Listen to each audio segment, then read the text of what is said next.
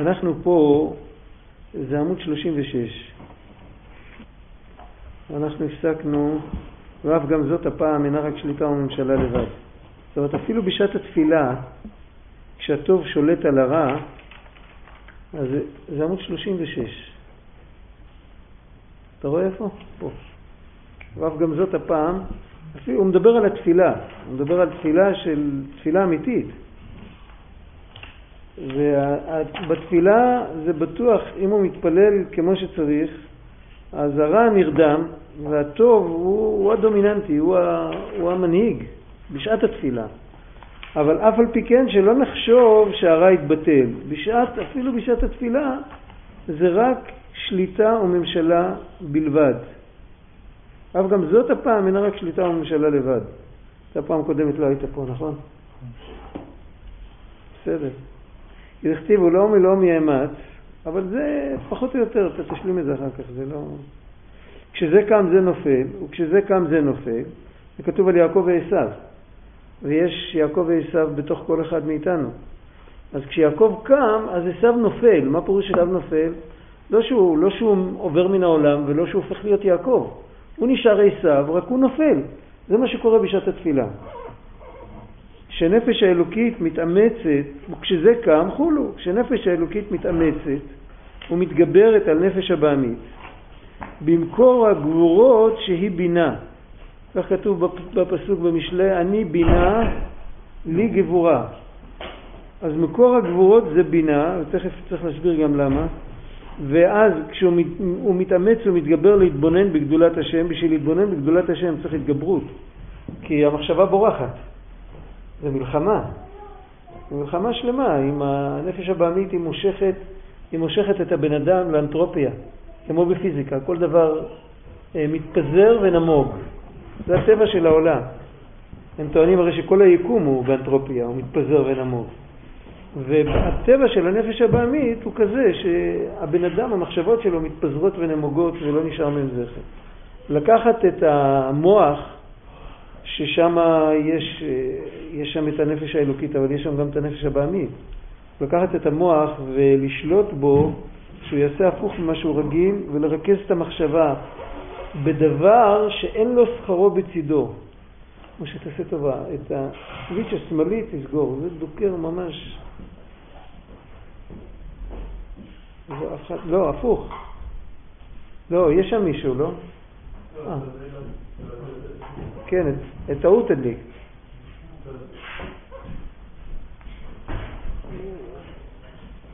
אה, אין לו מזה שום דבר. זאת אומרת, הוא הולך עכשיו לעשות מאמץ שהוא לא מקבל על זה כלום. ואף אחד לא יודע ואף אחד לא יגיד לו אפילו ישר כוח.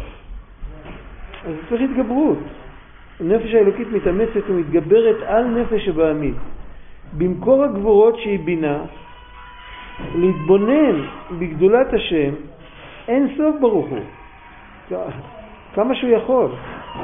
עצם זה שהוא מאמין באמונה שלמה שהשם הוא אין סוף, למרות שלא מבין בכלל מה זה. אבל זאת כבר התבוננות בגדולת השם.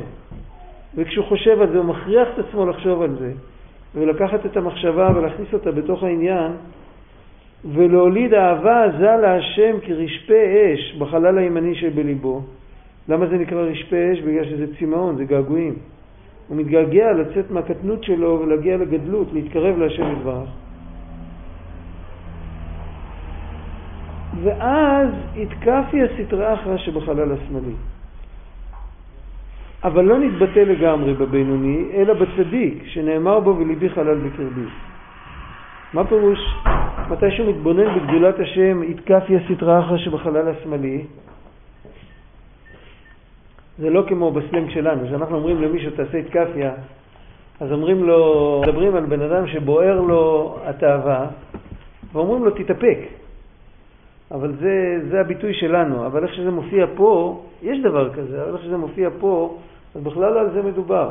מדובר על לקחת, לא לכופף את, את הפועל, כי הוא מתפלל עכשיו, הפועל הוא בסדר, אין מה לכופף את הפועל. אם הוא מכופף את הפועל, להפסיק להתפלל.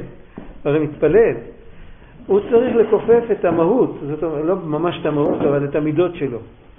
הוא מכופף את המידות שלו. במקום שלפני התפילה הוא חיפש כל מיני שטויות, עכשיו בשעה שהוא מתפלל הוא מחפש קרבת אלוקים. אז הרגש שלו מתכופף לכיוון של הקדושה. הוא יוצא מהכיוון של הלעומת זה, מתכופף לכיוון של הקדושה. והנפש הבעמית משתפת פעולה עם זה, כי אחרת היא הייתה מפריעה ומבלבלת. היא משתכנעת לרגע, זאת אומרת בשעת התפילה הנפש הבעמית מסוגלת להשתכנע שהטוב האמיתי זה הקדוש ברוך הוא. אז היא רוצה אותו. דיברנו על זה פעם, הנפש הבעמית שלנו היא יהודי דתי סך הכל.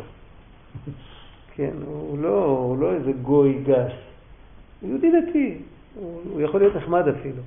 אבל אה, הוא אוהב כל מיני, הוא אוהב ארוחת צהריים, ארוחת ערב, הוא אוהב לישון מאוחר, אה, ככה. אבל הוא יהודי דתי. אם אתה יושב איתו ואתה עושה איתו עבודה, אז הוא משתף פעולה. אבל מתי? הוא משתף פעולה כל זמן שאתה אתה איתו. אתה חברותה שלו, אתה שם לו יד על השכן, ואתה מדבר איתו יפה, אז הוא משתף פעולה. ברגע שאתה מפסיק, אז הוא כמו ילד, יש צלצול, הוא רץ החוצה, הוא פרא אדם, הוא יכול להיות בכיתה הילד הכי טוב. זה ממש ככה, נפש הבעמית, זה כתינוק הבורח מבית הספר, שחז"ל אמרו על עם ישראל, אז הם לא התכוונו על הנפש האלוקית, הם דיברו על הנפש הבעמית, זה בטוח.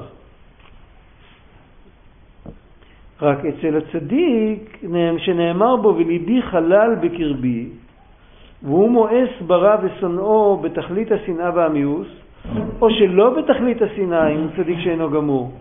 אבל על כל פנים, אצלו זה דבר קבוע. זאת אומרת, אם נאמר שהלוואי שהמצב שלנו בתוך התפילה יהיה כמו אצל הצדיקים אחרי התפילה או לפני התפילה, זה ברכה טובה. כן, זה...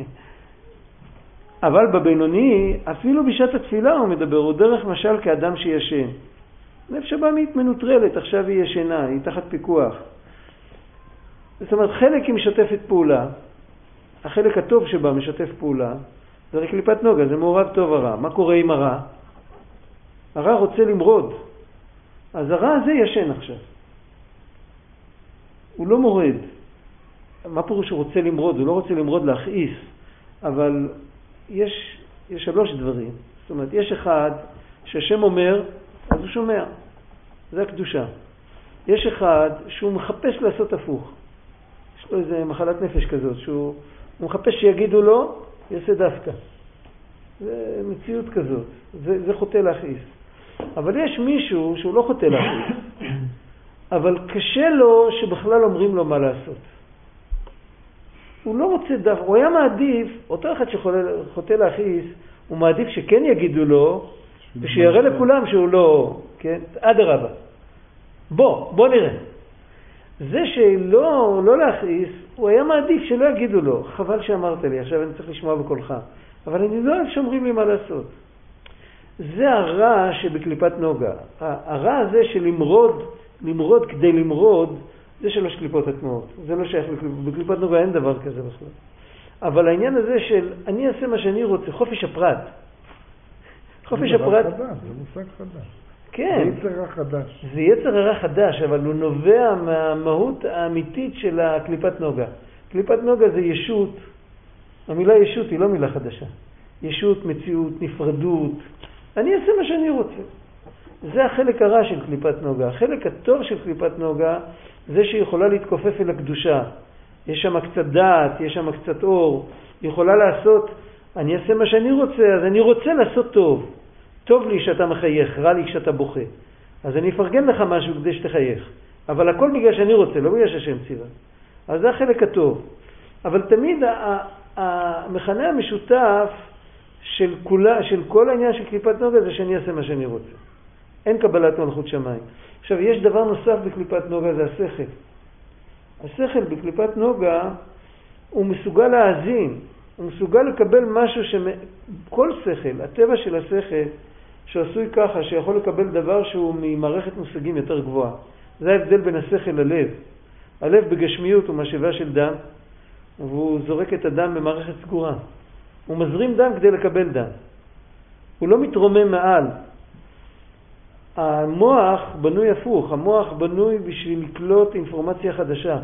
המוח מסוגל ליהנות, להתענג על דברים שהם לא רלוונטיים כרגע, שהוא לא ירוויח מהם כסף.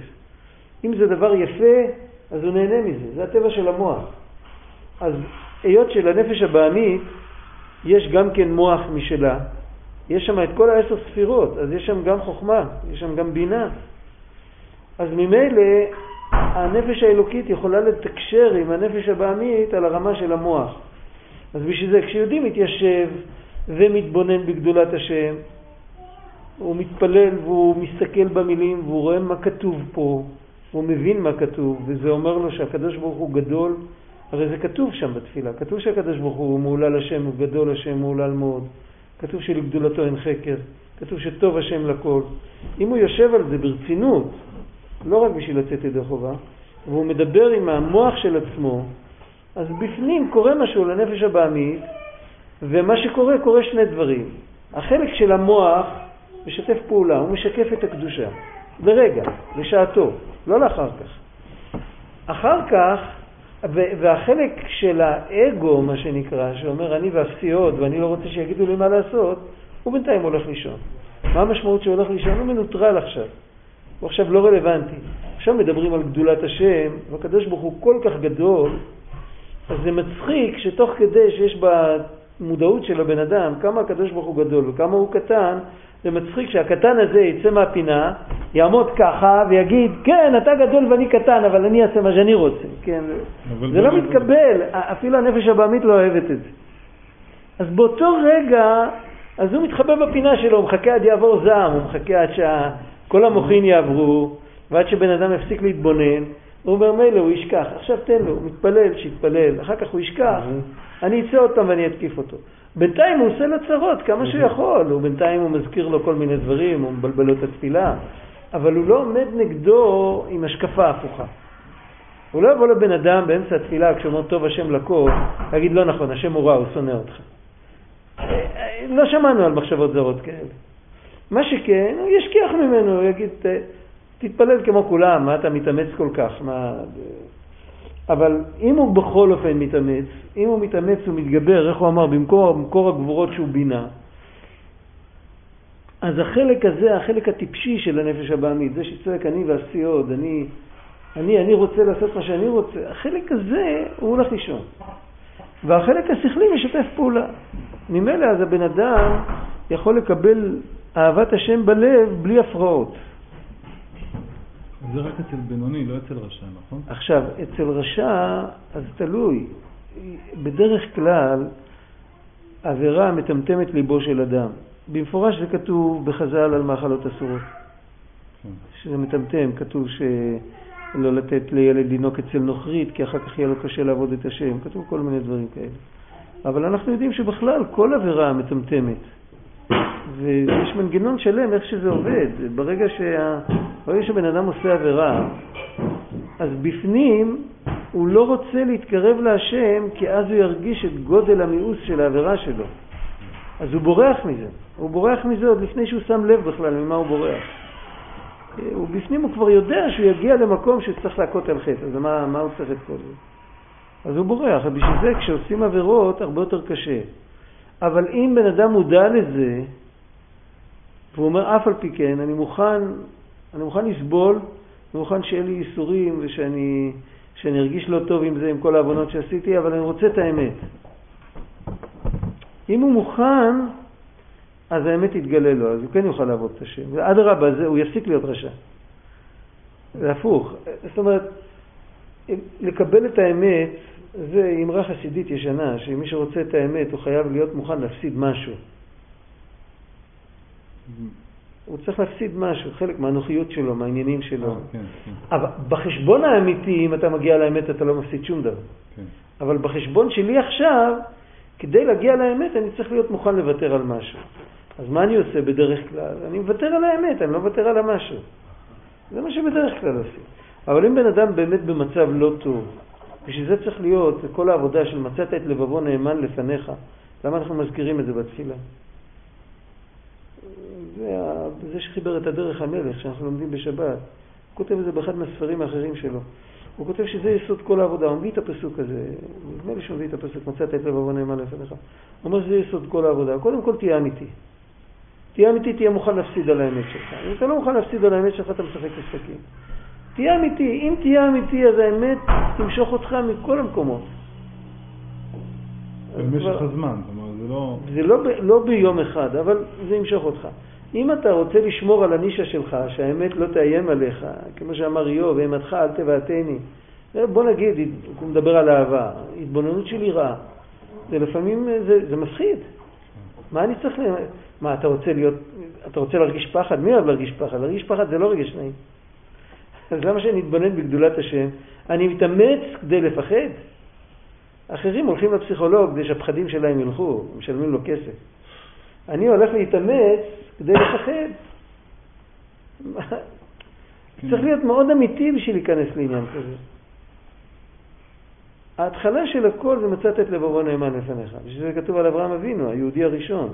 כן, וזה כל הזמן שזה אם אנחנו מדברים כאילו על הרשע, שזה בשכל של הרשע, אבל לפעמים קורה שהלב מתגב... בכלל עוקף את השכל, בכלל לא, לא מדבר כן, איתו. הוא לא ואז הוא מדבר. מגיע לעבירה הוא בלי- מגיע לעבירה, אבל אפילו שהוא חטא כבר, אני מדבר עליו אחרי שהוא חטא.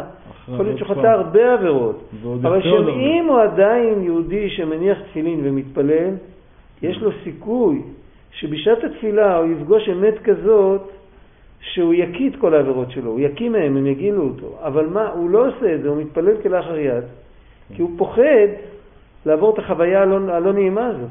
לעמוד מול האמת. לעמוד מול האמת. יש בסיפור, בסיפור של החכם והתם, שהמלך קורא לחכם, אז החכם לא רוצה ללכת, הוא מתחיל לעשות חשבונות, מה חסר חכמים אצל המלך.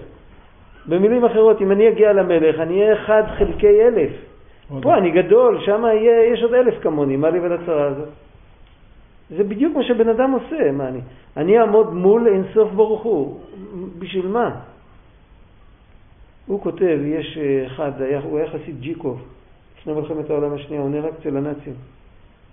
אה, הרב אקשטיין, אני לא זוכר את השם הפרטי שלו. הוא כתב ספר על, אה, היום הדפיסו את זה תחת שם אחר, קראו לזה מבוא לתורת החסידות. הוא קרא לזה תנאי הנפש להשגת החסידות. ככה הוא קרא לזה. היה יהודי מאוד עמוק, מאוד... והוא כותב, הוא כותב שבן אדם צריך מדי פעם להתיישב ולדמיין איך הוא רואה את המציאות שלמטה, של ה, של, לראות את כדור הארץ מגובה של ציפור או של מטוס, ובין כל היצורים שנפרסים נגד עיניו, שיראה גם את עצמו עומד שם למטה. שיראה עד כמה הוא אחד חלקי כולם. כן, אז, והוא כותב שיש בן אדם שעושה את זה, הוא מרגיש נורא לא נעים, הוא כותב את זה בתוך הספר. לפעמים בן אדם, הוא פשוט נכנס לדיכאון מזה. אף על פי כן, אם זאת, הרי, הרי בין כל וכה זאת האמת, מה זה משנה? אם אני, לא, אם אני לא עושה את החשבון הזה, החשבון הזה הוא לא אמיתי, החשבון הזה הוא אמיתי. אני באמת רק אחד מכל, מכל אלה. מה אני שווה? אז לעש- לעשות את זה עוד פעם ועוד פעם, אני עומד מול מי שברא את כל זה. היה מישהו בביתר, אה, הדפיס אחד מהבעלי תשובה שם, אני יודע, הדפיס חוברת. חוברת מלאה ציורים, זה ממש מעניין, בלי, בלי הסברים. אתה רואה בדף הראשון, אתה רואה בן אדם, תמונה על כל הדף, חוברת ככה, כמו שיחת השבוע, גודל כזה, עם הרבה דפים. אתה רואה בן אדם עומד. ברקע אתה רואה בית.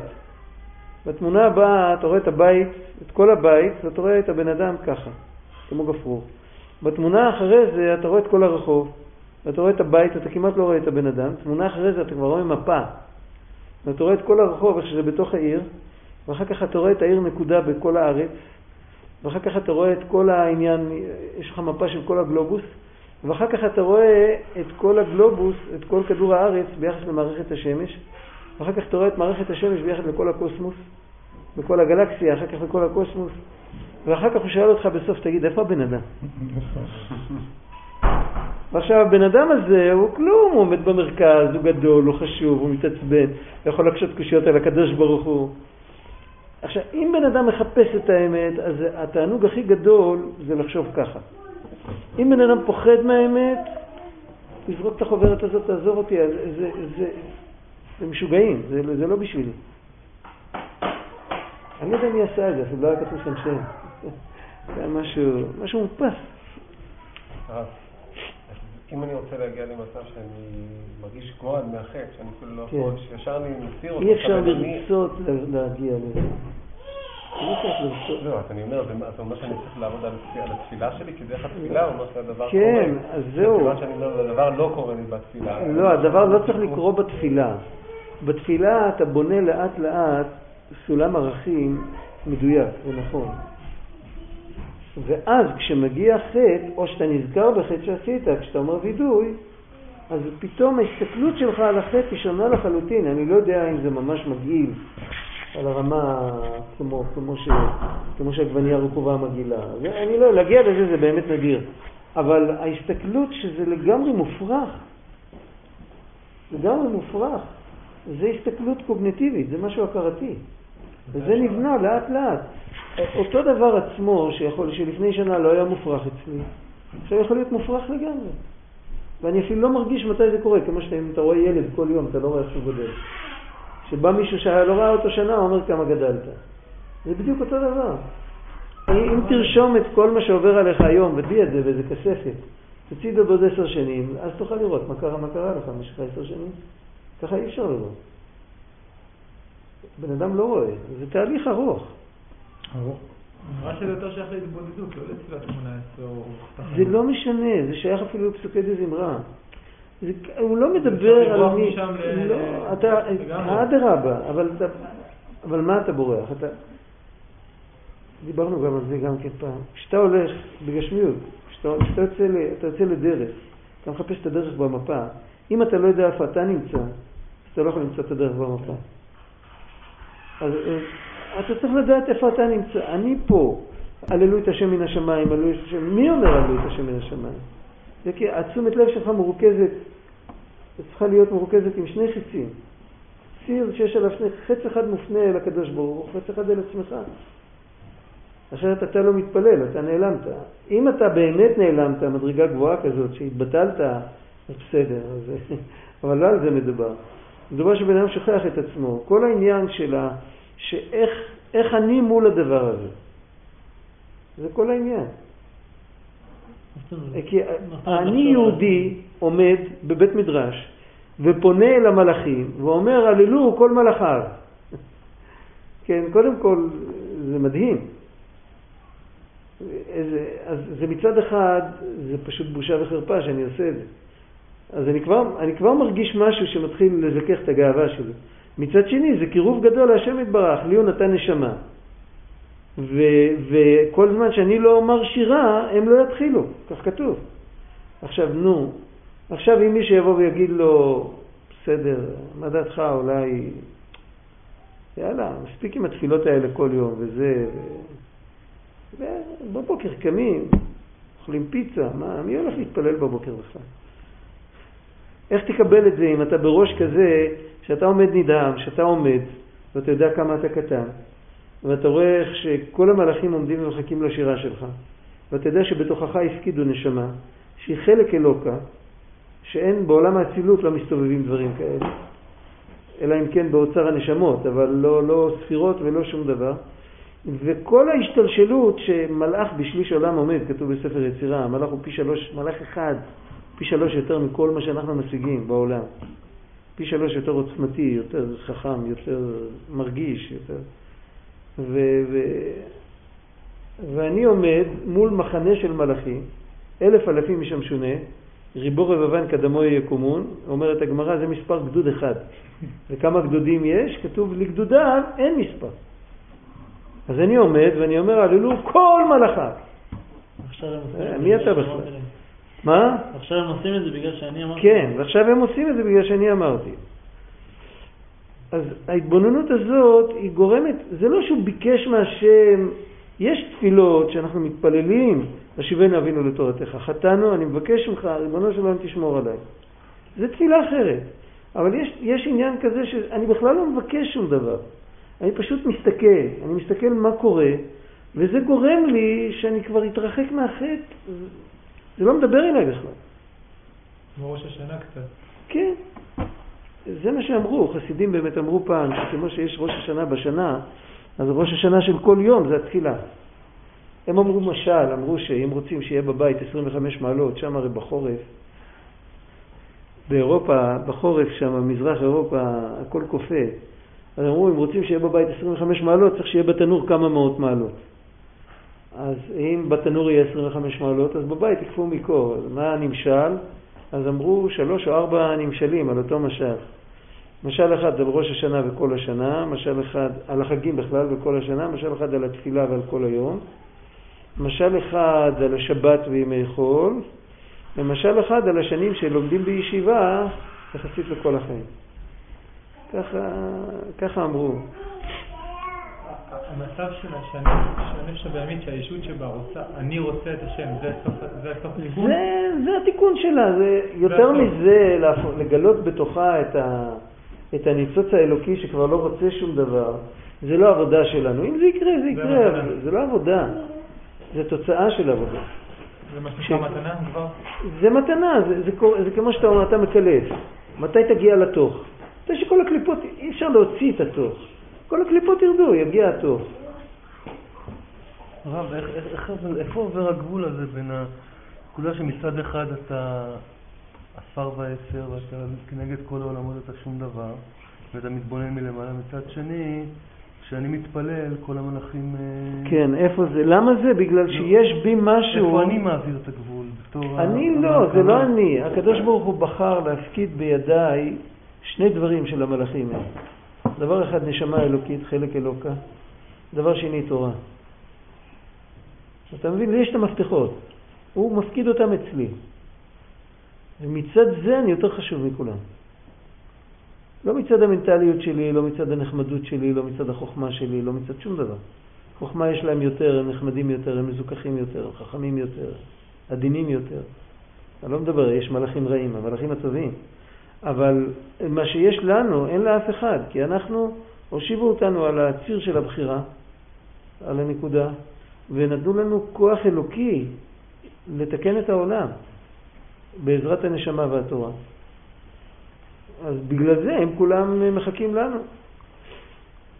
זה, זה לא עניין של גאווה, זה עניין אחר, זה עניין של אחריות. כתפקיד. של תפקיד ואחריות. זה כמו אחד שאני יודע, עובד בבנק, הוא יבוא הביתה, יגיד לאשתו, היום גלגלתי מיליונים. הוא בסך הכל פקיד, זוטר.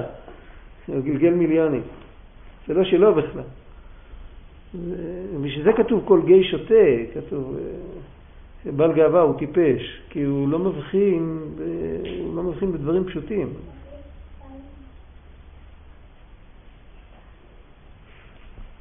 אבל בבינוני הוא דרך משל כאדם שישן, שיכול לחזור ולאור משנתו.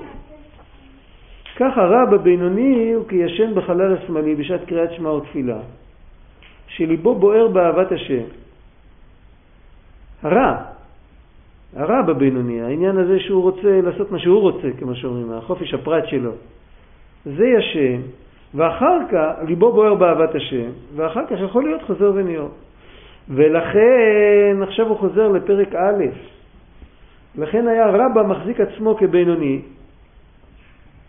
כתוב בגמרא, הוא מביא מהגמרא בברכות, איך זה כתוב שם? אה, בגמרא בסוף פרק תשיעי של ברכות, בסוף המסכת, צדיקים יצר טוב שופטם, רשעים יצר רע שופטם, בינונים זה וזה שופטם, אמר רבא כגון ענה הבינוני. ורבא היה צדיק, אז איך הוא יכל לטעות? הבדל כזה גדול בין בינוני לצדיק, איך הוא יכל לטעות? דרך ענווה זה לא לשקר. דרך ענווה אתה יכול להגיד שאם הוא, צדיק, אה, לפי מתנות שהשם נתן לו, הוא היה צריך להיות צדיק יותר גדול. אם מישהו אחר היה מקבל את אותם כישרונות, אז היה מגיע למדרגה יותר גבוהה. זה שייך להגיד ענווה. אבל להגיד ענווה שהוא צדיק ולהגיד שהוא לא צדיק, מה זה שייך? אם הוא צדיק, הוא צדיק.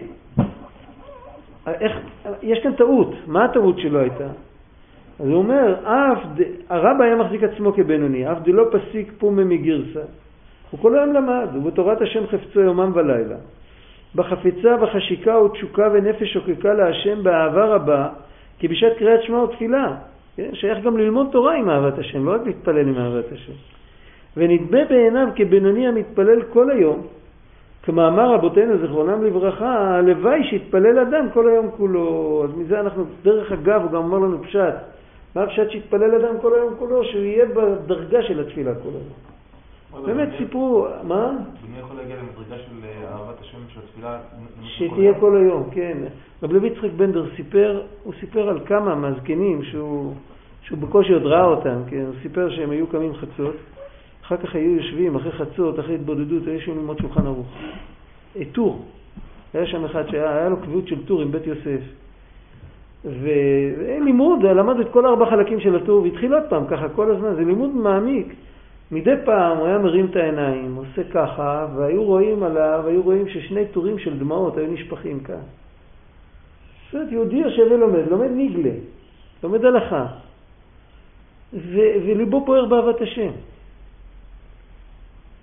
כן, הם לא היו, זה לא היה רבי אלימלך מליזנס, זה היה יהודים ש... שאחרי תפילת שחרית הם הלכו לעבודה. יש דבר כזה. היה, היה ב... זה, הוא סיפר שהוא הכיר את הבן שלו. היה ב... באיזה עיר הוא היה גר, אני לא זוכר, הוא סיפר, היה אחד שקראו לו רב חיים סטולר. סטולר זה נגר ביידיש. זה היה נקרא על שם אומנתו, זה לא היה שם משפחה שלו. הרב חיים הזה, קודם כל, כל, כל לילה היה קם לחצות, ו... והיה עם בחיות נוראות. אחר כך הוא היה הולך לנגריה, אחרי, אחרי תפילת שחרית, היה הולך לנגריה, ואז הרי ככה, היית מקבל את הקרשים, היה צריך להקציע אותם. אתה יודע מה זה נקרא להקציע קרש? אתה מקבל, יש מנסרה שחותכת, זה היה לפני המהפכה התעשייתית. אז היו, היו כורתים עצים ביער, ואז כל זמן שהם היו עוד רטובים, אחר כך כבר זה היה, היו מנסרים אותם לקרשים. היו עומדים שניים עם מסור ענק כזה, מנסרים אותם לקרשים. עבודה, אסור ללכת עקום, וזה עצים כאלה. ואחר כך, אבל בסדר, אז אתה מנסר אותם לקרשים, יש לך שני צדדים חלקים. עכשיו, מה עם שני הצדדים האלה? שני הצדדים האלה הם עגולים, את העיגול של הזה. ויש ענפים וסיכוסים וכל מיני, אז צריך להקציע אותם. אתה מקציע אותם, אתה מקבל קרש שאתה יכול... עכשיו, הנגר היה צריך קודם כל להקציע את הקרש, אחר כך היה צריך להתחיל לעבוד עליו. כשהוא לקח קרש ביד והיה מתחיל להקציע אותו, ואמר, ריבונו של עולם, כמו שאני מקציע את הקרש ואני מתקן אותו שיהיה ישר, שהוא ייכנס למקום שצריך להגיע, תעשה, ריבונו של עולם, תעשה את אותו דבר איתי, עם הגוף שלי, עם הנשמה שלי, תקציע אותה, תסדר אותה, תעשה שהיא תיכנס בדיוק למקום שהיא צריכה. ככה הוא היה עובד, הבן אדם. זה יהודי שהוא היה מתפלל כל היום. הוא היה בדרגה של התפילה כל היום, והוא גם בפועל התפלל כל היום.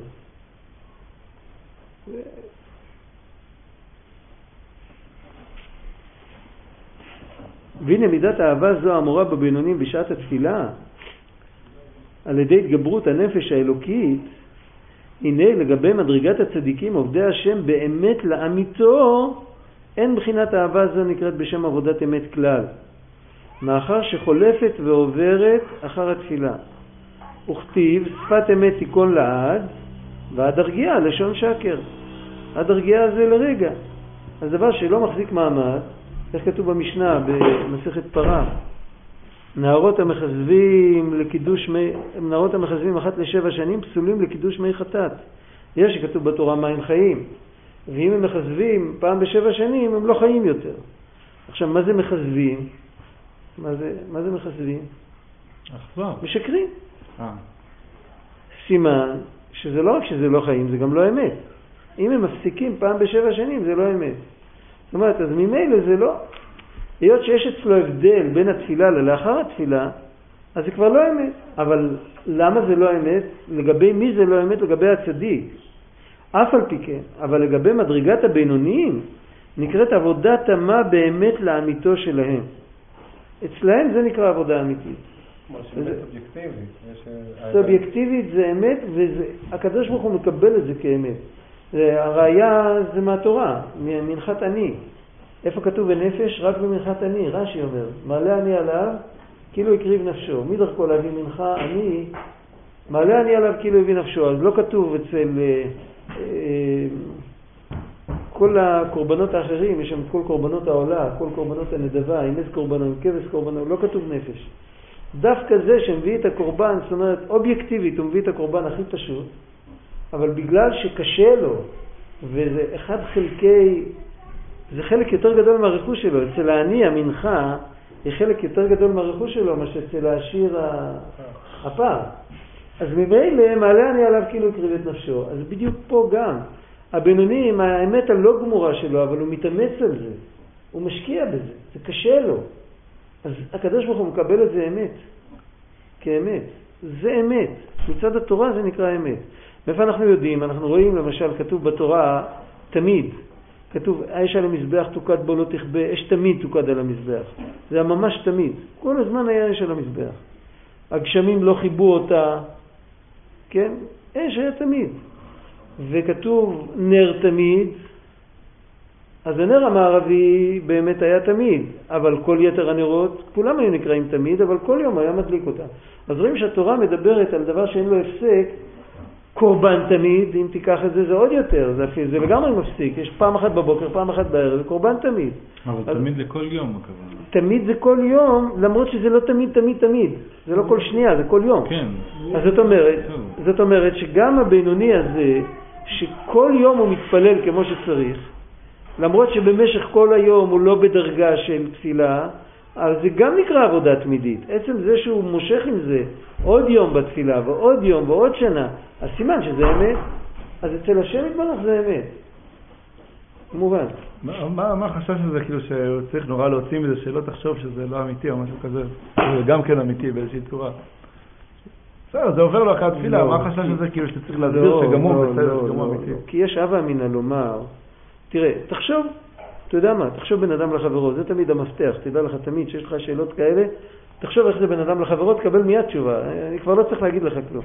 תחשוב על סיטואציה כזאת, בן אדם לחברו, יש לך חבר שאתה אוהב אותו, יש לך שלוש פעמים ביום אתה אוהב אותו וכל היתר לא אכפת לך ממנו. זה אמיתי או לא אמיתי? כל אחד, כל בן אדם נורמלי יגיד לך שזה לא אמיתי. ומתי אתה אוהב אותו? מתי שהוא מסריט לך משהו מאוד נחמד, אז אתה נזכר לאהוב אותו. ורגע אחרי זה אתה שוכח אותו. אנחנו בתפילה, הקדוש ברוך הוא נתן לנו תפילה כזאת טובה, ובאותו זמן אנחנו אוהבים אותו, רגע אחרי זה אנחנו שוכחים אותו. איפה האמת? זה נראה כמו משחק. זה אומר לא, היות שזה זה לא ככה. להיכנס לתפילה היפה הזאת שהשם נתן לנו, אנחנו צריכים להשקיע. ואנחנו רוצים לאהוב אותו כל הזמן, רק אנחנו לא מצליחים, אז באותו רגע התחברנו לזה, לכן זה אמת.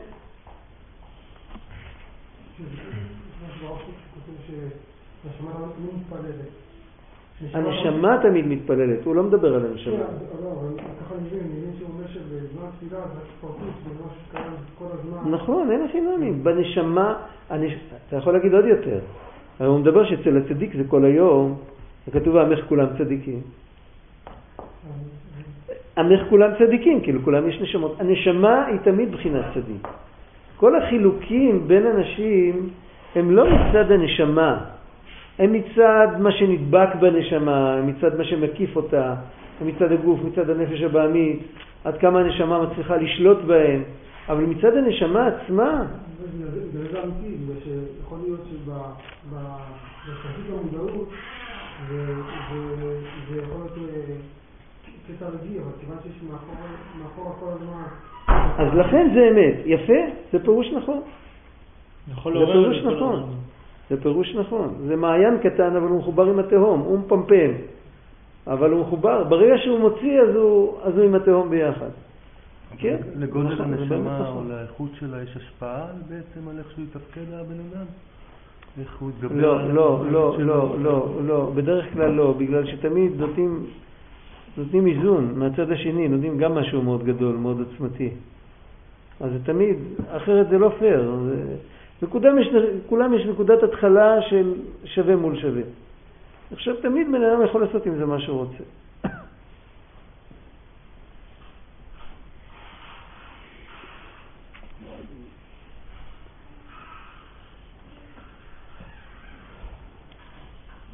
ואף על פי כן לגבי מדרגת הבינונים נקראת עבודת המה באמת לאמיתו שלהם, איש איש כפי מדרגתו במדרגת הבינונים.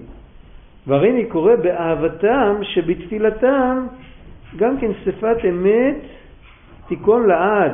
איפה זה הלעד? הואיל ובכוח נפשם האלוקית לחזור או לעורר בחינת אהבה זו לעולם בהתגברותה בשעת התפילה מדי יום ביום. אז זה גם כן לעולם. על ידי הכנה הראויה לכל נפש כפי ערכה ומדרגתה. מעניין, את מה שאתה אמרת לא כתוב פה. יכול להיות שכתוב במקומות אחרים. רגע, אי אפשר להסביר את זה? מה? להכניס את זה פה. ומה מה זה ב... יכול להיות. נפשם האלוקית? זה יכול להיות. הנשמה, לא? זה- זה הבחנה של בדיוק. נשמה. הכתוב כאן, לחזור ולעורר בחינת האהבה הזו. זאת אומרת שבה זה נמצא כל הזמן. יכול להיות שזו הכוונה. זה מעניין, לא חשבתי על זה.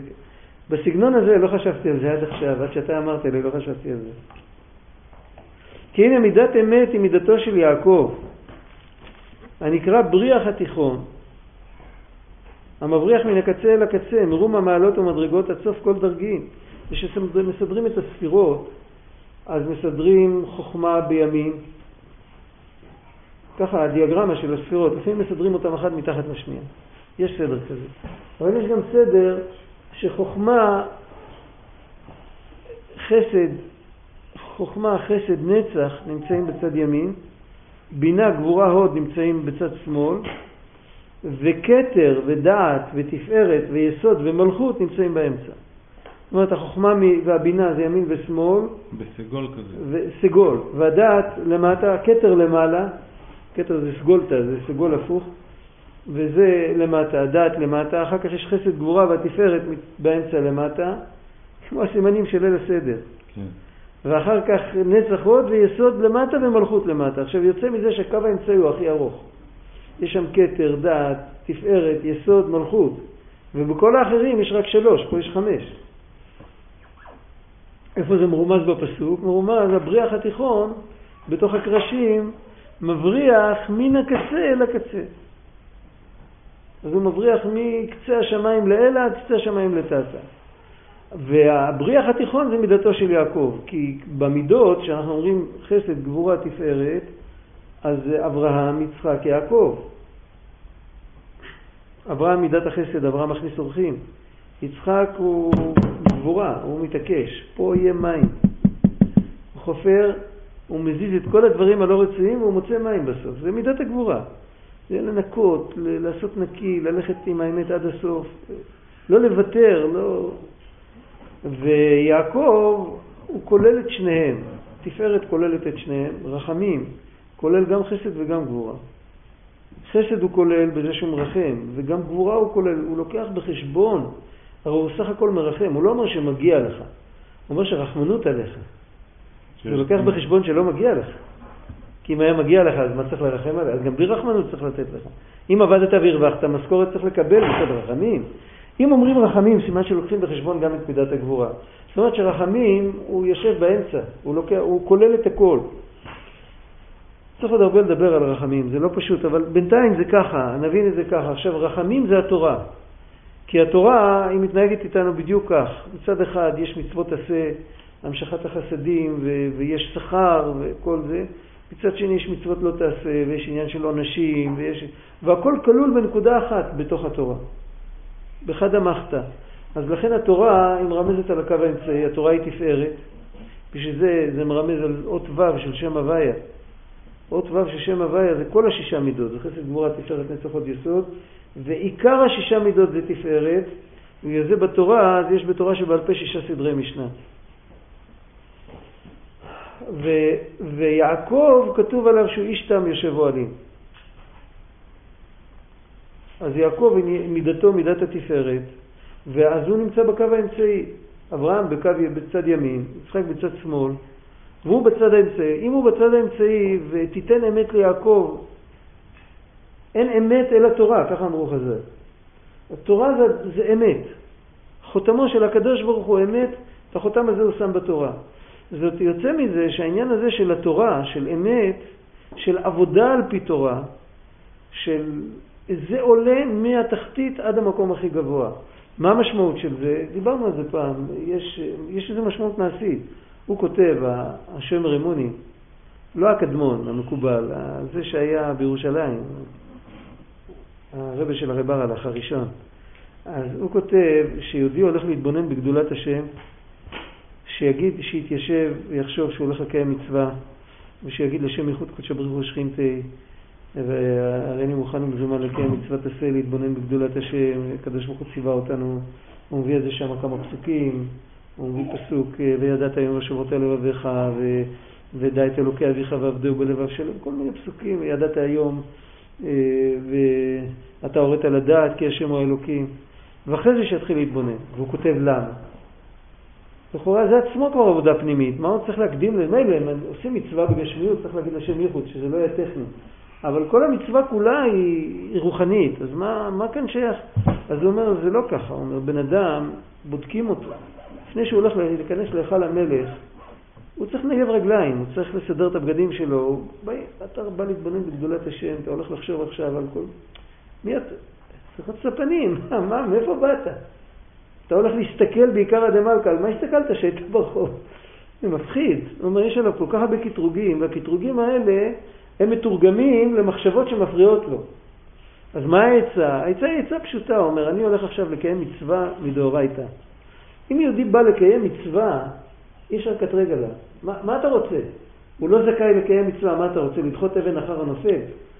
הוא עשה עבירות, אז עכשיו יש לו מצווה שלא יקיים אותה? זה לא שייך. המקטרג הכי גדול, אין לו כוח לקטרג על יהודי שבא לעשות מצווה שלא יוכל לעשות אותה. למרות שגם בתפילה יש את הקטרוגים האלה, למרות שזה מצווה. אין הכי נמי.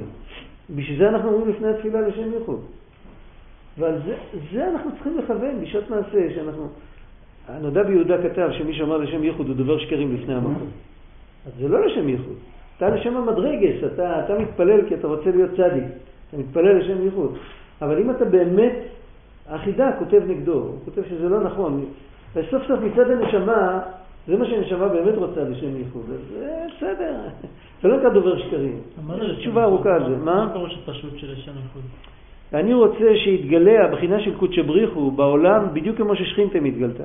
שכינתה מתגלה על ידי צמצומים, זה המלכות, זה בדרך הטבע, וגם זה לא כל כך מגולה. אני רוצה שהקדוש ברוך הוא בעצמו יתגלה לגמרי. ו- ו- וזה יהיה רק לעתיד לבוא. עם כל מצווה מזכחים את המציאות של העולם, ועד שבסוף הכל יתגלה. אבל מה שאני רוצה לעשות נחת רוח להשם. זה, זה מה שאני רוצה. עכשיו, מה נדב יהודה טוען, מה אתה רוצה? מעניין אותך, מקסימום הגן עדן שלך מעניין אותך, מעניין אותך לעשות באמת נחת רוח להשם. החידה אומר לא, ונפסק ההלכה ככה, כולם קיבלו את זה. אף אחד לא מקטרג היום, אין רב פוסק שאומר שלהגיד לשם ייחוד זה דבר שקרים לפני המקום. אין שיטה כזאת. זה פלא. הנודע ביהודה היה אחד מגדולי הפוסקים. אף אחד לא... בזמנו היו כאלה שהחזיקו איתו. הכל ירד. אין דבר כזה. זאת אומרת, התקבלה ההלכה בכל מקום, שזה נכון. מי שלא אומר, לא אומר, אבל מי שאומר, אי אפשר להגיד לו שהוא דבר שקרים לפני המקום. זאת אומרת שזה באמת עניין כזה שאני בא עכשיו לעשות מצווה. אם זה תורה, לתורה יש את הכוח של קו האמצעי שהוא עולה עד למעלה עד אין קץ ויורד עד למטה עד אין תכלית. כל יהודי יכול לקיים מצווה בתורה. אם זה עניין של מדרגות, שזה לא מצווה בתורה, אז למדרגות לא כל אחד שייך למדרגות. אבל אם הוא הולך לקיים מצווה בתורה, אי אפשר להגיד לו שאתה לא שייך. אתה לא שייך להדליק נרות חנוכה. מה שייך להגיד דבר כזה? זה מצווה, אני חייב. אבל יש יצר רע על מצוות, מה זאת אומרת? יש יצר הרע על מצוות. כן. אבל אין מקטרג עליון שטוען שהבן אדם הזה, בוא לא. נרשה לו לעשות מצווה. היצר הרע בא להפך. נקשה עליו, נקשה עליו. נקשה עליו, כן. לקשות זה במידה כזאת שהוא יוכל להתגבר. אתה יודע, הסיפור של הבעל שם טוב עם השבע חומות, שהמלך הקיף את עצמו עם שבע חומות, וכל מי שעובר מקבל פרס, והיו כאלה שהשתכנעו אחרי שני החומות הראשונים, כבר ברחו הביתה עם הפרסים. ובא הבן של המלך והוא רואה את החומות, אז הוא הולך עם הראש דרך הקיר, ובסוף הוא רואה שאין חומות ואין כלום, הוא מגיע עד המלך. עכשיו, הבן של המלך, תחשוב על זה, הוא בא מהדרך. אם לא היה את החומות, הוא היה מחפש מקלחת, היה מחפש איפה לשים את הקיטבג. כשהוא רואה את החומות, אז הוא אומר, וואי, אני לא יכול לראות את האבא. אז הוא כבר שוכח את כל הדברים, הוא מחפש את ה... זאת אומרת שאם נותנים לבן אדם מניעה שהוא יכול להתגבר עליה, זה לטובתו. זה קטרוג לא גמור, זה קטרוג לטובתו. זאת אומרת, בוא נראה שהוא יעבור את הסף הזה, ואז באמת יזכך אותו מהעוונות שלו. אבל מה יהיה אם ירצו לדחות אותו לגמרי החוצה? תחשוב על בן אדם שיבוא היום, אין נבואה, נכון? הוא יתעקש שהוא רוצה להיות נביא. הוא יעשה את כל העבודות שבעולם. אין בית מקדש, אין נבואה בזמן הזה. ייתנו לו נבואה? נו. לא ייתנו לו נבואה. עכשיו, היה יכול להיות דבר כזה שמישהו רוצה אהבת השם, שלא ייתנו לו בשום אופן. מה ההבדל? ההבדל היא שאהבת השם זה מצוות עשה דאורייתא. נבואה אין מצווה להיות נביא, יש מצווה לשמוע בקול הנביא, אבל יש מצווה להיות נביא. אם היה מצווה להיות נביא, אז זה לא היה נפסק והיו נותנים לו את זה תמיד. זה כל הטענה שיש עלינו. למה אנחנו לא מספיק מבקשים את בית המקדש? הרי יש מצוות שאנחנו לא מקיימים אותן היום. אם היינו מתעקשים, זו הבטחה גמורה. אם, היינו, אם זה היה נוגע לנו בנפש, בית המקדש היה נבנה. חז"ל אמרו, כל דור שלא, שלא נבנה בית המקדש בימיו, כאילו נחרב בימיו, זאת אומרת שאם היום היה עומד בית מקדש, אז בזכות, במרכאות, המעשים שלנו, הקדוש ברוך הוא היה מחריב אותו. זה, זה הציון שלנו בתעודה. כאלה אנשים אנחנו. זה, זה, מבהיל. אז, אז לכל הפחות בואו נבקש שהוא ייבנה. למה אנחנו לא מבקשים מכל הלב? כי לא כל כך אכפת לנו, בסדר, יש פחות מצוות, מה יש? לא, לא, מסתדרים. אנא חכמה פטרה. זה לא בגלל שלא אכפת לנו, זה בגלל שאנחנו מרגישים שזה לא שייך, כאילו, כאילו... זה, זהו, אנחנו מרגישים שזה לא שייך בגלל שהמוח שלנו מתרגם לנו את זה כמדרגה. אבל אם היינו מודעים לזה שזה מצוות עשה, יש מצווה להקריב קורבן תמיד, כל יום שני תמידים. זה מצווה, בדיוק כמו מצווה להניח תפילין. רק תפילין כל אחד מניח, ושני תמידים הכהן שהמשמרת שלו מגיעה מניח בשביל כולם ביחד. אדרבה, זו מצווה ציבורית שהיא יותר גדולה. עכשיו, אם זה היה מונח לנו בראש שכל יום שעובר, זה כמו שכל יום עובר ואנחנו לא מניחים תפילין. היה מונח אותו דבר. אז היינו מבקשים על זה אחרת. תחשוב, שאתה בבית סוהר, לקחו לך את התפילין, לא רוצים להחזיר לך אותם. איך אתה היית בוכה? אז אם היינו ככה מבקשים, אז ודאי שזה היה מגיע. יש סיפור כזה על הבבא סאלי, שהוא היה יכול אה, שיבוא משיח, אבל משהו דוחה את זה, כי אם זה יבוא עכשיו, זה יבוא על נהרות של דם. יש איזה דיבור. יש. הרבה סיפורים כאלה. אבל על נערות של דם, אז אתה גם, גם אם היו מביאים לך תפילין על נערות של דם, היית יכול לדחות אותם. נכון? לא אתה בלי תפילין, אומרים לך, אם יביאו לך תפילין, זה ילך על נערות של דם. היית אומר, לא תודה, אני לא, לא צריך את התפילין, לא צריך נערות של דם. זה משהו אחר. אבל אני מדבר מצד אכפתיות. מצד האכפתיות. למה? כי תורה, כל יהודי שייך לקיים. זה לא משנה אם משה רבנו צריך להניח תפילין, והאחרון בשבט דן, שהנחשלים אחריך, שהענן היה פולט אותם שם, מחוץ למחנה שכינה, גם חייב להניח תפילין. אין שום הבדל בעניין הזה. אז בשביל זה אנחנו צריכים לדבוק במידתו של יעקב. מה זה מידתו של יעקב? לעשות את הכל על פי תורה. יש סיפור, צמח צדק, זה סיפור שלא לא כל כך מדברים עליו, סיפור כזה שסופר בחוגים פנימיים יותר. יכול להיות שהיום כבר, היום הרי מדפיסים את הכל, יכול להיות שהדפיסו גם את זה. צמח צדק שלח פעם את רב אייזיק מהומיל, שהוא בעצמו היה יהודי עם רוח הקודש. גאון עצום, הוא כתב ספרים מאוד עמוקים, היה לו ממש, הוא, דיבר עם נפטרים, הוא היה בן אדם מאוד גדול. הוא היה, הוא היה חסיד של הצמח צדק. הוא היה חסיד של אדמו"ר האמצעי של הצמח צדק, היה תלמיד שלהם. הוא שלח אותו פעם לרב ישראל מרוז'ין. היה לו... אדמו"ר האמצעי שלח לרב ישראל מרוז'ין. היה ביניהם ויכוח על אה, אם להקים מושבות חקלאיות ליהודים או לא. רב ישראל מרוז'ין לא החזיק מזה. האדמו"ר האמצעי הקים מושבות חקלאיות בדרום רוסיה. היה שם מושבות שהחזיקו עד מלחמת העולם הראשונה. כשיהודים ישבו על אדמתם, חלק, חלק מהמושבות שהקימו בארץ היו צאצאים של אלה. ו- והם בבת אחת יצאו מכל העסקי הספסרות והריבית וכל הדברים האלה. המצב שלהם ברוחניות, בגשמיות, הכל השתפר. זה היה מהפכה, לא לומדים על זה בהיסטוריה. אבל האדמו"ר מרוז'ין לא, לא החזיק מזה כל כך, היה ביניהם ויכוח אה, גדי גדול. צמח צדק עשה איתו שלום, צמח צדק בא במקום אדמו"ר האמצעי, הוא השלים איתו.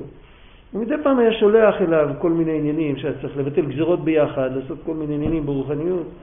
שלח פעם את רבי אייזיק מהומיל ויש כמה סיפורים שהוא סיפר. אחד מהסיפורים, יש סיפורים שמודפסים וגלויים. אחד מהסיפורים שהוא סיפר שהוא הגיע לרבי ישראל מרוז'ין, אז אה, הוא, הקדושה שלו כל כך בלבלה אותו, הוא התבלבל לגמרי, כל עבודת השם שהיה רגיל אליה התבלבלה אצלו. הוא ראה דבר שמעל הדרגה שלו, זה לא התאים לו, הוא התבלבל. כאילו לקחו ממנו את כל המוח ואת כל, הוא היה איש גדול, היה לו, היה לו בעצמו, היה לו הרבה תלמידים. אז אה, אחר כך הוא חזר לצמח צדק. הוא רצה לדבר איתו, מה עושים? מה, פתאום נמחק לו הדיסקט, זה, זה משהו נורא ואיום. זה כמו ירידת הנשמה בגוף, פתאום אתה שוכח את כל התורה שלמדת. משהו בפנימיות, לא, לא שהוא שכח את התורה, אבל נכנס צמח צדק, צמח צדק הסתכל עליו, רק עם מבט, ואמר לו, מה אתה מתפעל? מה שאתה ראית שם זה היה דרך איך שהאבות קיימו את התורה לפני מתן תורה. אותנו לימדו לקיים את התורה איך שהיא אחרי מתן תורה, הכל צריך להיות על פי תורה. ובזה שהוא אמר לו את הכמה מילים האלה התיישבה דעתו, הוא פשוט הבין שזה לא שייך. וחזרו לו כל המוחים. זה סיפור. עכשיו, מה אנחנו יכולים להבין מזה? זה שייך לפרק שלנו, מידתו של יעקב. בכל דרגה שבן אדם נמצא, בין אם הוא נמצא בדרגה מאוד גבוהה, בין אם הוא נמצא בדרגה מאוד נמוכה, אף פעם הוא לא יכול לעלות מעל התורה, ואף פעם הוא לא יכול לרדת מתחת לתורה.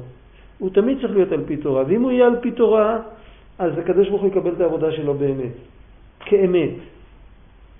רק צריך לראות שהכל יהיה באמת על פי תורה. מה שיוצא מהתורה יכול להיות נחמד, ויכול להיות רוחני, ויכול להיות... תורה שולחן ערוך. כן, תורה, פשוט. כל דבר שאתה עושה צריך להיות בראש בגלל שהשם נתן לנו תורה, לכן אני הולך לעשות את זה. לא בגלל שזה נחמד לי. בפרט מתעסקים עם עבודה פנימית, זה דבר מאוד נחמד. אז שיהודי יחשוב, זה מה שהוא מתכוון שם, אבל לשם ייחוד.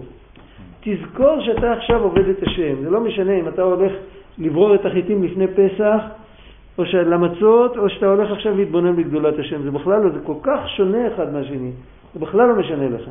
אתה צריך לזכור שזה מה שאתה הולך לעשות עכשיו, אתה הולך לעבוד את השם. אם יש את הבסיס הזה, אז בכל מקום שאנחנו מגיעים זה אמת. אם הבסיס הזה חסר, אז זה באמת משחק. הם משחקים, יש הרבה אנשים שמשחקים היום רוחניות. אף פעם לא היה כל כך הרבה רוחניות כמו שיש היום, אבל השם ישמור, לאן הם מגיעים בסוף. אבל איך רואים בתנ"ך, בהנהגה של יעקב, עניין של אמת? קודם כל שהוא נטמן בבית שם ועבר, י"ד שנה, זה הוא מסר את נפשו על התורה, הרי עשיו יכל, יכל לתפוס אותו, במקום לברוח. הוא מסר את נפשו על לימוד תורה. זה עניין. עכשיו, חוץ מזה, בכל הטענות שהוא טוען נגד אה, לבן, הייתי ביום אכלני חורף וקרח בלילה ותידת שנתי מאלה, טרפה לא אכלתי, עזיך, איך כתוב שם, אה, אה, אה, ולא שיקלו וכל זה. הוא, הוא העיד על עצמו שהוא אמת. וחוץ מזה ראו אצלו איז, איזושהי מידה של רחמנות אפילו על רשעי עולם, כתוב שם שהרגו את שכם, שמעון ולוי, אז לא מצא חן בעיניו כל כך, הוא אמר שעוד לא הגיע הזמן. הוא הלביש את זה כאילו שנאספו עליי והיכוני ונשמדתי אני וביתי, אבל הוא ידע שזה לא יהיה. כי הקדוש ברוך הוא הבטיח לו. אבל בכל אופן, היה, היה עניין של רחמנות, של אמת.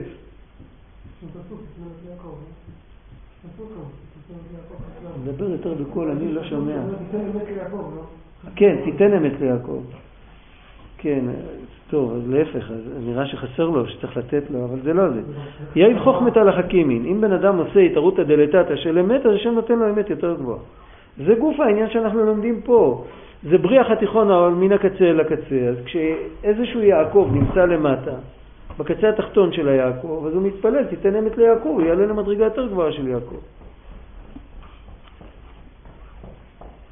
מרום המעלות והמדרגות עד סוף כל דרגין, ובכל מעלה ומדרגה מבריח תוך נקודה אמצעית, שהיא נקודה ובחינת מידת אמת שלה. ומידת אמת היא נחלה בלי מצרים ואין לה שיעור למעלה עד רום המעלות, וכל מעלות המדרגות שלמטה הם כעין לגבי מעלות המדרגות שלמעלה מהן. כידוע ליודעכם שבחינת ראש המוחין של מדרגות תחתונות הם למטה מבחינת עקביים ורגלי מדרגות עליונות מהם, וכמאמר הזל, רגלי החיות כנגד כולם, כל מה שלמטה. עכשיו, מה, מה ההסבר, באמת, מה, זה לא שאלנו, מה הקשר בין תורה לאמת? ראינו את הקשר בין תורה למידת הרחמים, שהתורה כוללת גם את החסד וגם את הגבורה. אבל מה הקשר בין תורה לאמת? ומה הקשר דווקא בין מצווה ועושה? הרי כל מה שדיברנו תורה יחסית, בסיפור הזה שסיפרנו עם רבי ישראל מרוז'י, ההבדל בין התורה שאבות קיימו לתורה שמשה רבנו קיבל, מה ההבדל? מה נקרא תורת אמת? לא התורה שאבות קיימו. התורה שמשה רבנו קיבל, זה נקרא תורת אמת. זה העניין של האמת. ואפילו שאומרים תיתן אמת ליעקב, אז כי יעקב השיג משהו מעין התורה שמשה כתוב משה מלגב, יעקב מלבר. יעקב ומשה שניהם בקו האמצעי. למרות שיעקב, משה זה נצח, אבל משה זה גם דעת. העיקר של משה זה, הפנימיות של משה זה דעת. ולכן הוא הכללות של כל שבעת הרועים. לכאורה, למה התורה נקראת אמת? אמרנו טכנית, התורה יש מלמעלה עד למטה, אבל הנקודה של אמת, האמת היא שיש עוד פסוק. חוץ מתיתן אמת ליעקב יש עוד פסוק של אמת. כתוב ואמת השם לעולם. מה המשמעות של ואמת השם לעולם? יש זוהר שכתוב אין קדוש כהשם כי אין בלתך בתפילת חנה. אז מה פירוש אין קדוש כהשם? לכאורה זה פשיטה. ודאי שאין קדוש כהשם. מישהו שקדוש כמו השם, מי היה חושב על דבר כזה בכלל? כתוב בזוהר כמה קדישין אינון, ואין קדוש כהשם. בחסידות כתוב, מה הפירוש כמה קדישין אינון? יש למשל כתוב, ויבדל אהרון, למי קוראים שם? אה. כתוב, אה, ויבדל אהרון להקדישו קודש קודשים, זה פסוק בדברי הימים. אז אה, אהרון הוא קדוש, אז אם אהרון הוא קדוש, אסור לו ללכת לבית קברות, אסור לו, נפש לא יטמע בעמיו. אם הוא כהן גדול, הוא עוד יותר קדוש, אז אפילו לא, לא נשמע אפילו לישיבת הקרובים שלו, הוא קדוש. אם הוא קדוש אז הוא מובדל, הוא מובדל טכנית, הוא מובדל בפועל. עכשיו, לעומת זה, ואותו דבר כל העניינים הקדושים, נגיד עשר קדושות הם, יש עשר קדושות בארץ ישראל, כן? אז יש אה, ירושלים קדושה, אז אה, יש, יש סוג של טמאים שלא נכנס בתוך ירושלים, זבים ומצורעים. אה, הר הבית, אחר כך יש בעלי קרי לא נכנס, אחר כך תממת לא נכנס. כל פעם יש קדושה, בין העולם למזבח אסור להיכנס אפילו כהן טהור, רק אם יש לו מה לעשות שם. אם בלי עבודה אסור לו, בתוך ההיכל אז רק מתי שמקטירים קטורת. קודשי הקודשים רק פעם בשנה. אז מה רואים? מה זה קודש? קודש זה שהוא מרוחק טכנית. כן? ואין קדוש כהשם. הקדוש ברוך הוא יותר קדוש מכולם, הוא נמצא בכל מקום, הוא נמצא בבית הקברות, הוא נמצא ב... בשאול תחתית ומתחתיו הקדוש ברוך הוא נמצא. אז ככה כתוב בזוהר. כמה קדיש הנינון ואין קדוש כהשם. זה אמת מוחלטת. הפשט של הזוהר או שזה... צריך להסתכל בזוהר עם המתוק מדבש, איך שהוא מסביר את זה. אני לא זוכר בדיוק את הדף, אז אני לא יכול להגיד לך. אבל בחסידות ככה מובא תמיד, בתור, בתור, לא בתור חידוש, אלא בתור ככה, כאילו שזה מובן מאליו. האמת שאין פירוש אחר. אם תחשוב, אז תראה שכל מה, איך שתהפוך את זה, אתה תגיע בסוף לאותו דבר. לא, כשמגדירים את הקדוש בתור משהו נבדל, אז תכונה כאילו, זה יכול אחרת, לא? לא. אז הנקודה היא שיש שני סוגי נבדל, זו הערה חשובה. יש עניין שהוא נבדל, זה כמו שתגיד, יש לי שייכות. עם מי יש לי שייכות? אני גר בניו יורק ויש לי שכן כושי. אז אני כל יום רואה אותו, אנחנו הולכים ביחד לזרוק את הזבל, כן? אז יש לי שייכות איתו. יש לי אח בארץ ישראל, אין לי שייכות עם האח, אני רואה אותו פעם בשנה. אבל מה באמת, אם יש לי יותר שייכות? יש שני סוגי שייכות, אותו דבר יש שני סוגי קדושה. כשאתה אומר קדוש, אז אם אהרון הוא בן אדם, הוא מלובש בתוך גוף, אם הוא ייכנס לבית קברות, מה יקרה לו? הוא יהיה טמא, אז אסור לו להיכנס. אצל הקדוש ברוך הוא זה לא שייך, הוא קדוש בעצם, הוא קדוש במהות. ממילא הוא יכול להיות בכל מקום. זה מובן. זה, זה הרבה יותר עמוק, זה קדושה אחרת לגמרי. כשאומרים אתה קדוש, אז אה, המושג של פרישות אצלו זה לא פרישות טכנית של ריחוק, זה פרישות מהותית. עכשיו, במה הפרישות? פה צריך לחשוב סוף, במה הפרישות? הפרישות הוא שהוא אמת, זה כתוב ברמב"ם, בתחילת הלכות יסודי התורה. כתוב שהוא שאמר הנביא והשם אלוקים אמת, זה פסוק בירמיהו. הוא שאמר הנביא והשם אלוקים אמת, אומר הרמב"ם, הוא לבדו האמת, ואין לאחר אמת כאמיתתו. מה פירוש אין לאחר אמת כאמיתתו? זה אמת. אם אני אעיד בבית דין שבשעה רבע לשבע זה היה פה, השולחן הזה, זה עדות שקר? אז למה? כל המיטות נובעות מאמיתותו. כן, ואיך הן בעצמן? הן דומות באמית, באמיתות שלהן ממנו או לא? הן דומות אליו או לא? הן דרגה פחות של אמת. הם, אנחנו תלויים בו והוא לא תלוי בנו. אז הוא אמת מוחלטת, ואנחנו כולנו תלויים במאמרו, אנחנו על ספק. אנחנו יכולים להיות ענקיים על, רג... על קרעי תרנגולת. ברגע שהקדוש ברוך הוא לא ירצה שנהיה, לא נהיה. והוא באמת, הוא אמיתי. זאת אומרת שאנחנו מקבלים עכשיו עוד עניין של אמת, ובגלל שהוא אמת אמיתית, מוחלטת, וכל היתר זה לא אמת מוחלטת, ממילא זה לא סתירה, הוא יכול להיות ביחד עם כולם וזה לא סתירה בכלל. זה אפשר לתת משל, שמעתי פעם ממישהו, עשינו נחלה בלי מצרים? כן, זה בדיוק העניין. נחלה בלי מצרים, כתוב נחלתו של יעקב. אצל יעקב כתוב פרץ לימה וקדמה, אצל כל האבות כתוב נתתי לזרעך את כל הארצות האל, אצל אברהם, אצל יצחק כתוב אה, אה, אה, ברכת אברהם אביך, אצל יעקב כתוב ימה, לא כתוב עד איפה, קדמה, לא כתוב עד איפה, נחלה בלי מצרים, כאן הוא מסביר את זה ברוחניות. שמעתי פעם, אה, יהודי חכם אמר פעם משל, הוא אמר, שרגא בתיה רמה יעני. מה זה שרגא בתיה רמה יעני? אתה מדליק נר בצהריים, אתה לא רואה את האור של הנר, כן? אז אה, אם נגיד אה, חכם קטן יישב וידרוש דרשה, יושב חכם גדול, שרק עכשיו הוא גמר לדבר וכל זה, וכולם מאוד עמוקים בתוך התורה של החכם הגדול, פתאום מגיע איזה אחד קטנצ'יק כזה ואומר, הוא גם רוצה להגיד משהו. או שנגיד דוגמה אחרת, אה, נגיד אתה בא מהכולל ואתה למדת איזה משהו, אתה מבין אותו, בדיוק הילד שלך למד את אותו דבר בכיתה ד' ביסודי, והוא מספר לך את מה שהוא למד. הוא הוסיף לך משהו, הוא הוסיף לך נחת, כן. אבל הוא לא הוסיף לך משהו בלימוד. כי, כי שרגא ביתי הרמה יענה. אבל מה יהיה אם יבוא חכם כמו שלמה ויגיד דברי חוכמה בחושך? ישבו בחושך, לא, לא יהיה נר, ישבו כולם בחושך ויגיד דברי חוכמה, מי, מי שיבוא וידליק נר. לא יראו את הנר בגלל חוכמת שלמה? זה לא שייך. זה לא שייך, זה לא נפגש. כשאתה אומר, יש את האמת של הנבראים, יש את האמת של הבורא, זה לא מפריע אחד לשני, כי זה לא, לא נפגש אחד עם השני. יש שהקדוש ברוך הוא מאיר את האור שלו, שאת האור הוא יכול גם להעלים. האור הזה הוא אותו מציאות כמו הנבראים, הוא יכול להיות ויכול להיעלם. אז אם יש יותר מדי אור, אז אנחנו מתבטלים. שרגא ביתי הרמה יענה. אבל הקדוש ברוך הוא בעצמו, הקדוש ברוך הוא בעצמו נמצא בכל מקום ובכל מדרגה, והעולם לא נשרף.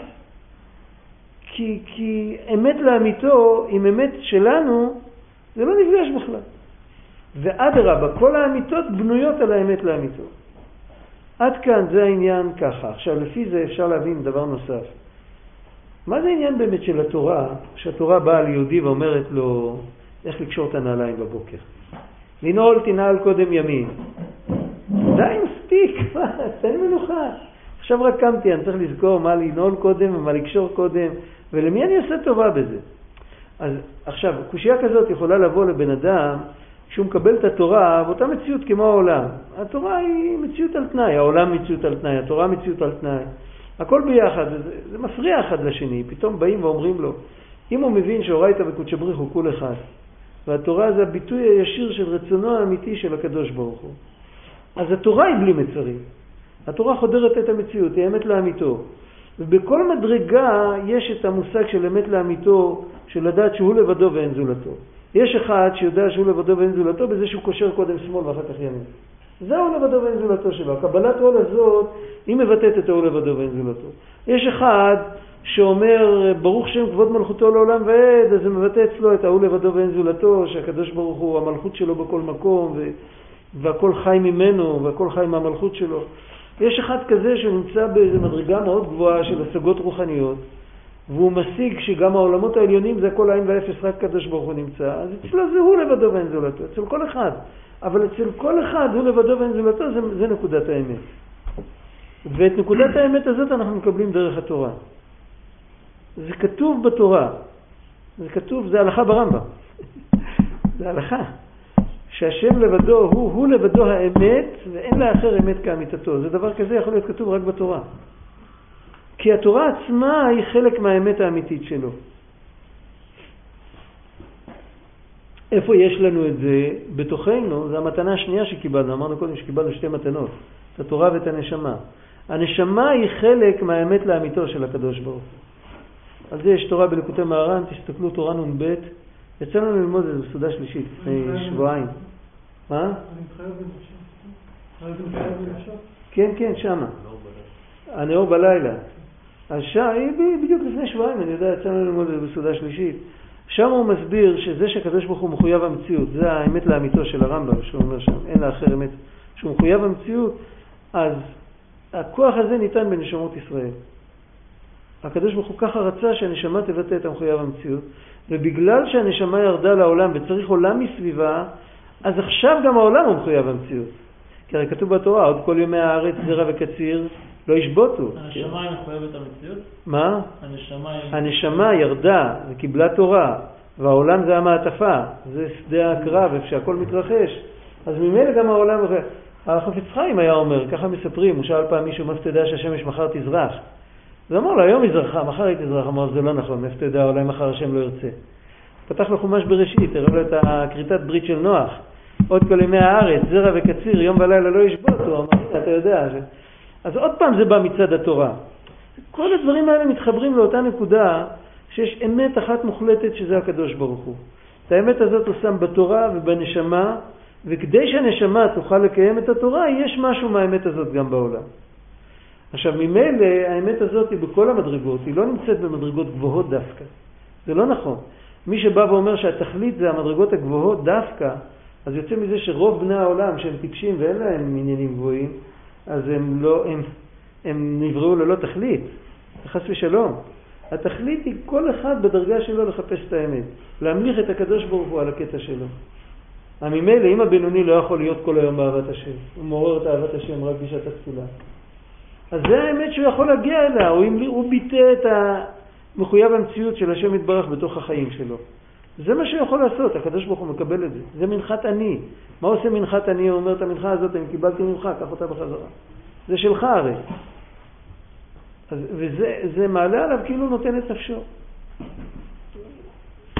דוד המלך הוא היה כזה כן. שקיללו אותו, אז הוא לא אמר, זה גם... דוד המלך, לא שמעתי. דוד המלך גם היה בקטע שקיללו אותו. כן. הוא גם אמר. השם אמר. הוא אל תעזבו אותו, זה כן, מפריע." השם אמר. יש לזה פה פרק שלם בסוף. איגר באיגרת הקודש, כ"ה, חושב, על הסיפור של דוד שם. טוב. ילד עשה בעיות, אני שללתי ממנו, אני המנהל, שללתי ממנו את הזכות לטיול. עכשיו אני מרחם עליו. טוב, אבל למה שאני ארחם עליו? כי אתה מכיר, כי אתה מכיר שלפני... לא, לא, זה עדיין, אני לא מרחם עליו, אני מרחם על הרב עצמי. שטיינץ פעם אמר את זה בחצי בדיחה, אבל לא יודע אם זה היה בדיחה או שזה היה באמת. הוא אמר... אה, מי אמר? הר- הרב שטיינזר. כן. הוא אמר למה, גם למה האמת זה חלק מג' מילות הרחמים, כן. ככה הוא שאל את זה. אז הוא אמר ש... בן אדם או ילד, בן אדם עושה כל מיני הצגות שהוא צדיק, הוא זה, אז אם- היו מסתכלים עליו כמו שהוא עושה הצגות, אז אה, היו צריכים גם לדון אותו כמו צדיק. והקדוש ברוך הוא יודע את האמת, הוא יודע מי הוא, זה. בדיחה, אבל הרי שלא לא דנים אותו כ... האמונה משנה את האמת. יש פה חימום? חימום לא דולק, נכון? לא דולק. וניחם על הרעה עם האנשים. כן, לא. אבל- אבל בין אדם לחברו אפשר להבין את זה.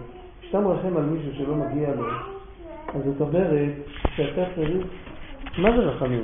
רחמים זה שאתה צריך לשים את עצמך במקומו. אם אני הייתי במצב שלו, הייתי רוצה שירחמו עליי למרות שלא מגיע לי. אם אתה לא מגיע למצב הזה, אתה לא יכול לרחם. זה גם עליי. אם אני הייתי, הייתי רוצה שירחמו עליי, עכשיו אני מרגיש אותו כמו את עצמי. זה לא- לא תמיד. עכשיו, לא תמיד רחמים. אתה- אתה נגיד רואה שמישהו סובל בגלל אה, משהו גשמי, ואתה אומר, "אני- הייתי שמח בזה, אתה בכל זאת מרחם עליו. אפילו שהוא, אה, שלך זה לא היה בסדר. כן, אבל אם הייתי במקומו, הייתי סובל. כן, זה לא אמפתיה, זה הזדהות. אם הייתי במקומו הייתי סובל, ואז עם, עם המוחין שלו הייתי רוצה שירחמו עליי. אז, אז, אז למה שאני לא ארחם עליו? זאת אומרת, אבל נכנסת פה? אז זה רחמים. אוקיי. עכשיו, איך אני יכול כל כך להזדהות עם מישהו אחר? הוא אחר. למה שאני ארגיש את עצמי במקום שלו? אני צריך בתוך עצמי להיכנס למקום כל כך עמוק, ששם אני והוא הם בעצם נקודה אחת. משם, אם אני נכנס לשם, תוכן של פרק ל"ב פה, תסתכל לך פה. אם אני נכנס עד לשם, אז אני יכול באמת לרחם. אחרת זה טכניקה. לפעמים אני מרחם על מישהו כי אני לא יכול לסבול את הצער שלו.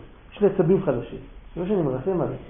אני באמת מרחם עליו, אז זה בגלל שאני, באיזשהו מקום אני מגיע לנקודה ש, שהוא ואני דבר אחד. וזה זה משהו מאוד אמיתי. וזה נקרא נקודת האמת? זה נקודת האמת. זה מתחבר עם הקדוש ברוך הוא. כל הפילוסופיה המודרנית, הרי כמובן בתורת האחר של עצמו, שאי אפשר להגיע מה אתה- כי מצד הקליפה אי אפשר להגיע, הם צודקים. אבל זה חיבור, זה הייתי אומר זה יסוד כזה, זה התקשרות איתו, למה זה אמת? לא, יסוד זה, יסוד זה חיבור בין משפיע למקבל. זה לא מה שאתה מזדהה עם המקבל. אתה רוצה להשפיע לו. אתה מתחבר אליו נפשית כדי שהשפע ייקלט. אבל כאן אתה מעמיד את עצמך במקומו. מאיפה יש לך כוח להסתכל על המציאות דרך עיניים של מישהו אחר? משפיע ומקבל, המשפיע לא מסתכל על המציאות דרך העיניים של המקבל. הוא מעריך את שכל המקבל והוא מצמצם לו. למה זה אמת? אני- אני... אני- כי כדי לעשות את זה אתה צריך קודם להיות אמיתי. יש פסוק, ב... איפה זה כתוב? הלא, אה, הלא אל אחד בראנו, מדוע נבגוד איש ברעהו? איפה הפסוק מופיע? המדוע נבגוד איש ברעהו הוא מבוסס על זה שאל אחד בראנו. וזה אמת. מה יש פה תפיסה של חב"ד? אני מזדהה איתו, כי אני מבין לא אני מבין. להבין זה, זה כסף קטן. אם אני מתחיל לחוש, אני נכנס בתוך עצמי למקום שהוא מעל הפרט, בתוכי. זה עבודה, זה עבודה של... זה, זה יותר גבוה ממוחים ויותר גבוה ממידות. שבן אדם שואל את עצמו מי אני? מי אני? אז בהתחלה הוא מקבל את הגוף, יכול להיות שהוא מקבל את הבגדים, מקבל את הגוף, מישהו דורך לך על האצבע, אז אתה צועק, אה, "אל- למה אתה דורך עליי? אחר כך מישהו מבזה אותך, אז אתה צועק למה אתה דורך עליי. אבל כמו שהאצבע זה לא אתה, גם הכבוד זה לא אתה. מי אתה? רבי אלקן מספר שהגיע פעם מישהו, איזה, אה, הוא בא, הוא בא לבקש צדקה, אני יודע, הוא היה ככה מתנהג ברחבות והיה הולך, מדבר עם כל העשירים כמו חברים, וכולם היו מתפעלים ממנו ונותנים לו, הגיע פעם איזה עשיר, הוא מדבר איתו ככה, אומר, תגיד, סליחה, מי אתה? אז הוא אומר, אתה לא יודע מי אני? הסבא שלי היה זה וזה, אמר לו, זה שם של אדם גדול. מי אני?" אבל מי אתה? מתחיל להגיד, הדוד שלי, וחמי, וחותני, ואבא שלי. מי אתה? אומר, אני, אני, קוראים לי שייקה פייפר. שייקה פייפר זה שייקה צפצפן. זה מין כלומניק כזה, זה... מי אני? אז, אז הגוף זה כמובן, זה שייקה פייפר, זה אין מה לדבר. עכשיו, בפנים יש נשמה שהיא חלק אלוקה ממעל. כשבן אדם נכנס להרגיש את זה, לא לעשות איזה חשבון מתמטי עם השכל, רק להיכנס באמת, מי אני באמת? זה עבודה, זה עבודה של לשקוע בתוך משהו. אז הוא יכול להגיע לזה שמישהו אחר יכאב לו כמו הוא בעצמו. אחרת זה יכול להיות משהו חברתי, משהו הסכמי, משהו מאולף, אה, או שיש לו סתם איזה נשמה גבוהה בגוף מזוכח, אני יודע, הוא מרגיש שזה ספונטני, בלי עבודה, זה גם יכול להיות. אבל אה, עבוד, עבוד, לרחם באמת זה, זה, זה קודם כל להיות אמיתי. אם אתה לא אמיתי, אתה לא מרחם באמת. כי האמת היא שאנחנו כולנו אחים.